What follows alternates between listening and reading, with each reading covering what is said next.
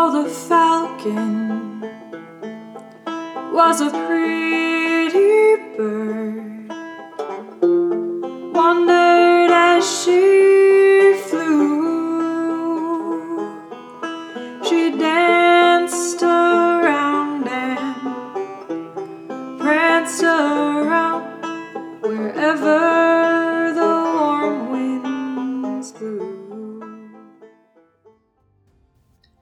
The night is long and quiet, but I'm good at listening.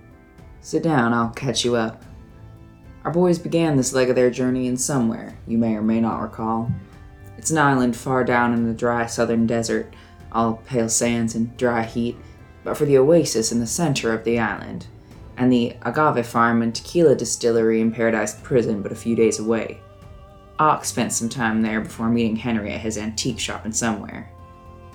Anyways, we started with Metal Goodlove, Henry's daddy, letting them know that they're allowing Henry to decide if he wants to go on and make that deal with Sheriff Donna. You know, the one that exchanges the ownership of the Goodlove rail line to Donna and Maggie in exchange for one Lachlan. Good night then. And and they leave. Well, fuck. Too bad Metal won't solve this for him, especially with the mess they're in, with Kian having already broken Lachlan out of jail. Strange, Donna hasn't seen fit to mention that yet. It's going to get very complicated very quickly, so. So if we just initiate another jail visit, then she will have to come forward and admit that she no longer has Lachlan under her care. When they do go to visit her, she claims Lachlan's not in jail.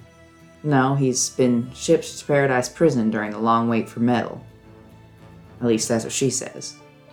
The boys agree, and that could be that, but something's up with that sheriff. Suspicions have been raised. I'm not asking about Kian, I'm asking about this other person who Maggie saw on her train, who uh, still is unnamed. If you're asking about the elf, that's Ox. And he's never been a human, because he's always been an elf. The other elf. She crosses her arms. In case you don't remember, there were four of you on the train. Yes, that. One of you, someone I don't know yet. I know you're traveling with Kian, because the name is written on this paper right here, and Maggie does not recall seeing Kian with you on the train. I'm asking you if there's a fifth person you're not telling me about, or if perhaps one of your two friends has been disguising themselves and sneaking around the jailhouse. The boys are deep in their denial. She's ready to carry on with her offer.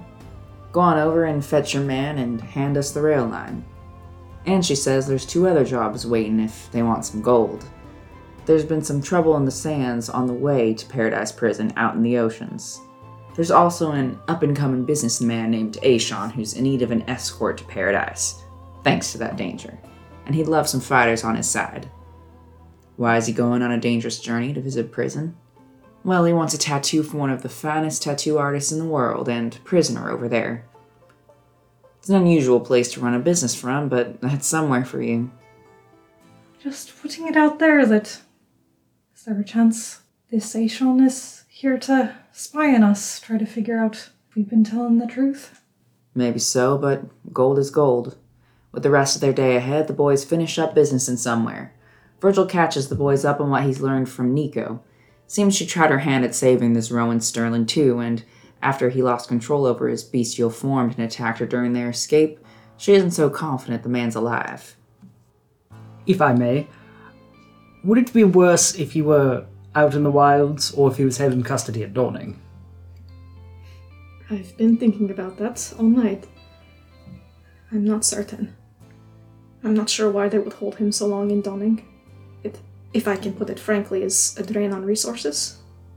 And if they were simply willing to kick me out of the door on my wrongdoing, I don't imagine why they would be in such a rush to collect him again after all the trouble he's caused.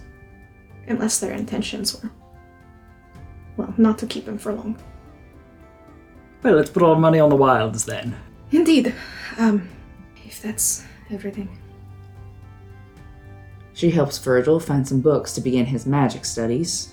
free to find whatever I think is best. Do you have any specific titles? He just sort of looks at Nico a little helplessly. And Kian reveals his importance on his home island of Rusul. It seems someone was on the path to be representative. Very fancy. And, um, well, well that just, I was kind of born because my parents asked for a blessing from Eliakos, so I'm sort of supposed to pay that back sometime.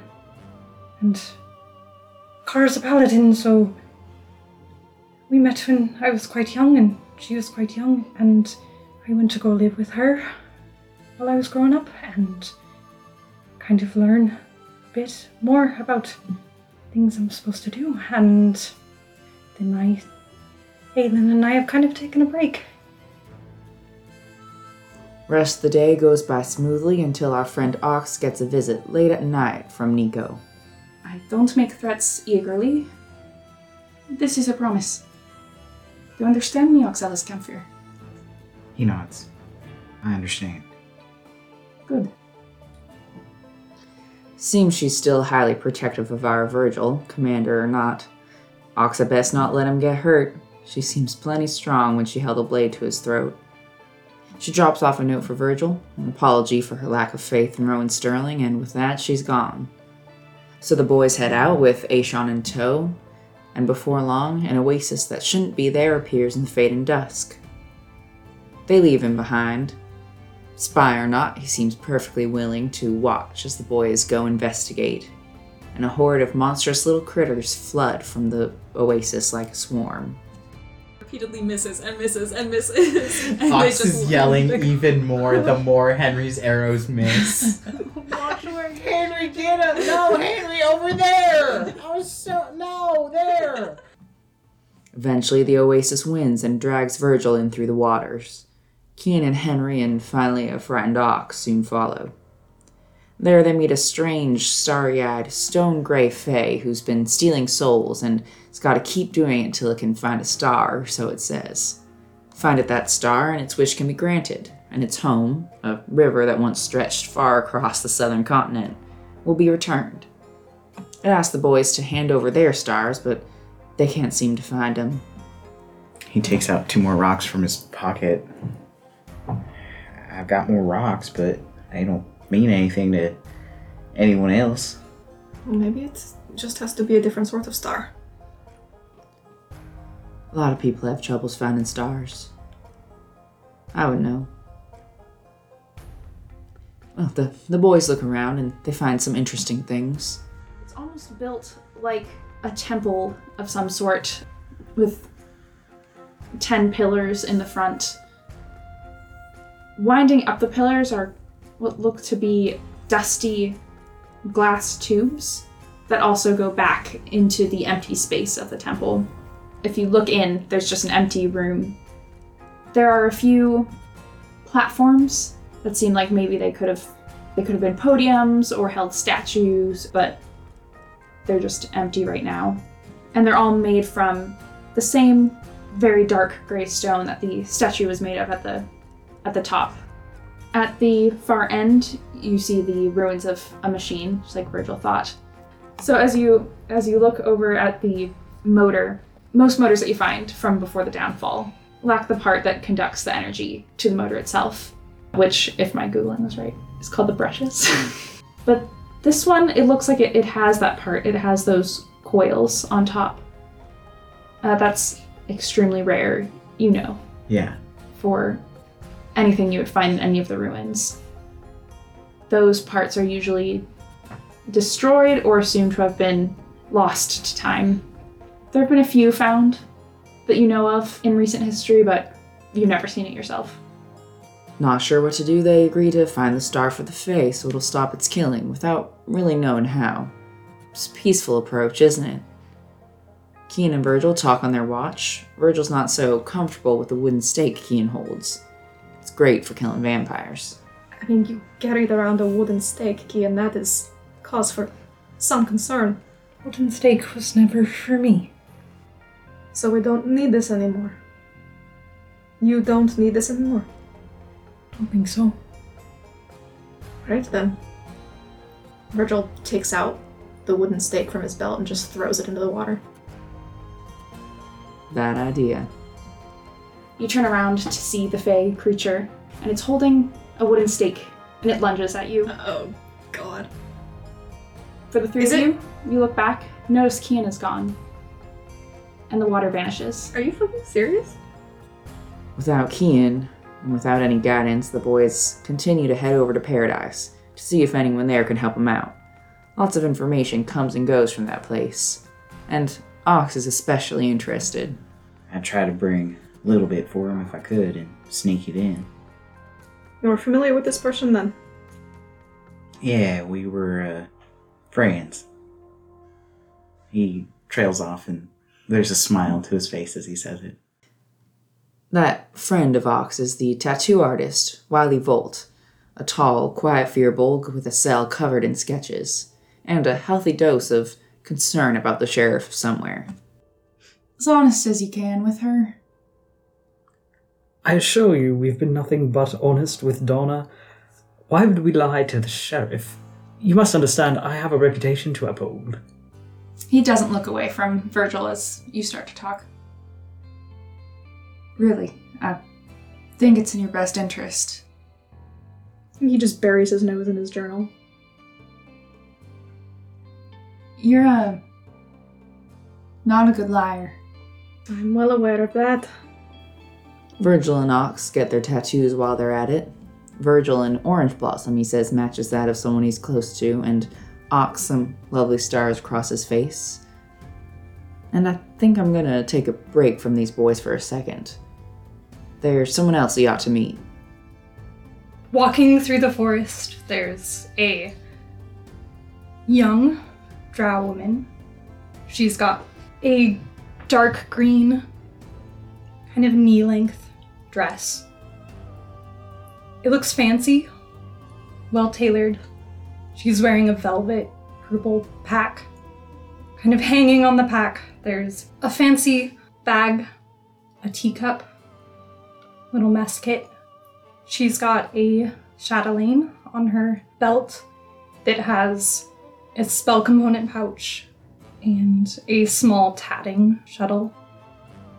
She's also got a very, very large straw hat with a fairly short crown and a little bit of embroidery around the brim. She was out in the oceans, and she ran into someone y'all may know pretty well by now. I'm Beatrice. Beatrice? Beatrice Toivo. What was that? Said. Beatrice Toivo? That would be my name. It's polite to say your name after. uh, name's Lachlan. He guided her to Simone, who guided her to Ox, who she thinks can help her find a way to her sister, Ophelia. That's right, our Ophelia. I'm getting married. I kind of would like all of my family in one place before I leave. Or just at least to meet her. If I may not be too presumptuous, uh, when you say that you want to meet her before you leave, are you marrying a Fae and you're going to go to a different plane of reality or something along those lines? Exactly. Wait, really? Seems it's a family tradition, this arrangement. So, after their tour of the tequila factory, the paradise is so famed for, apparently, Lachlan is ready to be picked up. Our boys take their leave. Trying not to pull any other shit. I'll do my best to stay out of trouble. He leans back to get a good look at his face and leans down a bit. Very softly kisses him on the forehead. You should get going. Ox takes a deep breath. Yeah, I, I shouldn't take up too much of your time. And to their surprise, their deal appears to pull through. Uh, into a windowless room, a door on the other end, and that door opens. Lachlan steps out, dressed in the prison uniform. As they head out into the oceans and discuss what to do, they seem to forget to keep watch on the man who may or not be Lachlan. In an instant, he vanishes.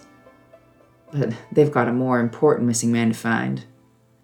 Ox calls on Ophelia and asks for help finding Kian, and also lets her know they've met a sister of hers. She doesn't seem so interested in seeing her. He fails to tell her he intends to make a meet regardless. Beatrice, she is lagging behind. I don't know, 10 feet away. Oh, Ox. If looks could kill, Ox. Oh yeah. Things are tense. Ophelia Toivo doesn't love the Goodloves, and she doesn't seem to hold much love for the Toivos either. They don't need us, Ox, to answer your question. They don't get anything out of it. It's just a power play. And I hope, truly, Beatrice, that whoever your betrothed is, is good to you and that it doesn't feel like you're just being traded around. But you are. No matter how you feel, you are. But she holds plenty for Kian. So, with her Fey touched guidance and a powerful portal creating gate cue, they find themselves in the Feywilds. The woods there are dark and deep, and if you're a trusting sort, maybe friendly. A treant hands off a sapling for our boys to use as a dowsing rod to find the man they search for. Henry takes it and walks where it guides him. And walks. And walks. And so he does. Mm-hmm. You turn around and point it back the way you came and take a step forward, and you're filled with that feeling of confidence that this is the right direction you're going. Oh my god. It is uncomfortably similar. So are you just growing a tree as we go? So they give up on that quick and easy solution and focus instead on getting out of those dark woods. Finally, the sky is visible again, the branches cleared away, and they find themselves in a meadow, travel worn and tired. A day wasted. They decide to wait out the night before carrying on. Can't blame them for that. While setting up camp, Virgil decides to try out a new spell, Find Familiar. Doesn't call his own, though. Interesting idea he has to summon Peony, the lion, once Nico's familiar and a creature she claims she can't summon any longer. He casts, and an archfey appears instead, the tracker. He wears a lion's mane mantle. Claims it was once Peony, and it was Mercy Kill. But she was yours? She was her own. She had no companion then. She was beloved. And you would do well to remember that. Maybe the archfey pities the boy, or maybe he's just a helpful sort. Maybe he wants something out of this. When the sun rises, points sort of northwards down the meadow, towards the beginning of a grove of trees. You can find help there. Oh, thank you very much. But with the path ahead, they settle down to watch. Henry goes first. Um, Palm It looks kind like like bark skin, basically. That same kind of reddish color as the trunks and branches of that forest you're walking through. Just seems extra myth and mm. Oh. go to bed. You all take your watches or go to sleep. You're woken in the morning by rather bright sunlight that rises and shines directly onto this meadow, and prepare for your morning at the spring court. That's where we last left our boys. Waiting in the Feywilds. Lost. Where's Kian? Wish I could tell you, but just gonna have to keep listening. and the falcon was a pretty